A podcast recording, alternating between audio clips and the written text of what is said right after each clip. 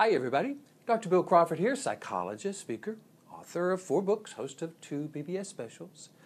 Here today to bring you another in a series of short videos that I'm creating that are designed to help you bring more clarity, confidence, and creativity to everything you do.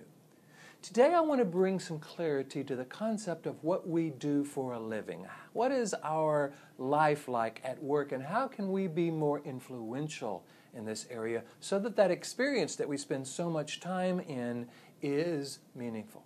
And for those of you who are not in the world of work yet, you're still thinking about that.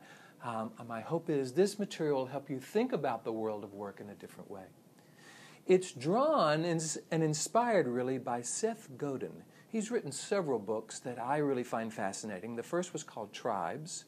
Most recently, he's written two books called The Linchpin and The Icarus Deception.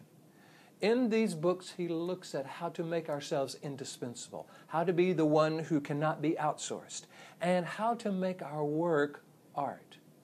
By daring to fly close to the sun and not falling too close to the waves. He has written some wonderful quotes about art as work, work as art. I want to read them to you and see what you think. He says, Art isn't only a painting, art is everything that is creative, passionate, and personal. You'll find that word personal coming up a lot in his work.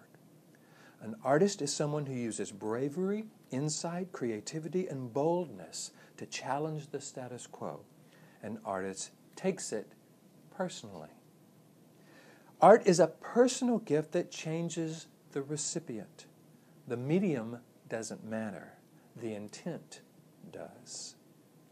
Art is a personal act of courage, something one human does that creates change in another. Art is the act of doing work that matters while dancing with the voice in your head that screams at you to stop. And I love this one. Art is vulnerability without the prospect of shame. Vulnerability without the prospect of shame. Unfortunately, I think we have taught to, been taught to fear shame and fit in versus be vulnerable and do art. He says we've been brainwashed by school, indoctrinated by industrial propaganda, and mesmerized by the popular media into believing that compliance is not only safe and right, but necessary. And what he suggests is that it's not necessary and that it actually gets in the way of us doing our art and puts us in the position of being outsourced. Because there's another quote that I love. He says, Someone can always do your job a little better, a little faster, a little cheaper than you can. But if your work is your art, a personal reflection of who you are, the only person who can do that better than you is a future you. So, what I'm hoping you're getting from this is that we can begin to look at what we do, not just what is what we get paid to do for somebody else, so that then we can have fun on the weekend or the vacation, but a personal statement about who we are, our work as art. I believe when we do that, the experience of doing our work becomes more meaningful, the quality of our work becomes uh, more significantly contributive to the good of ourselves and others, and our life is better for it.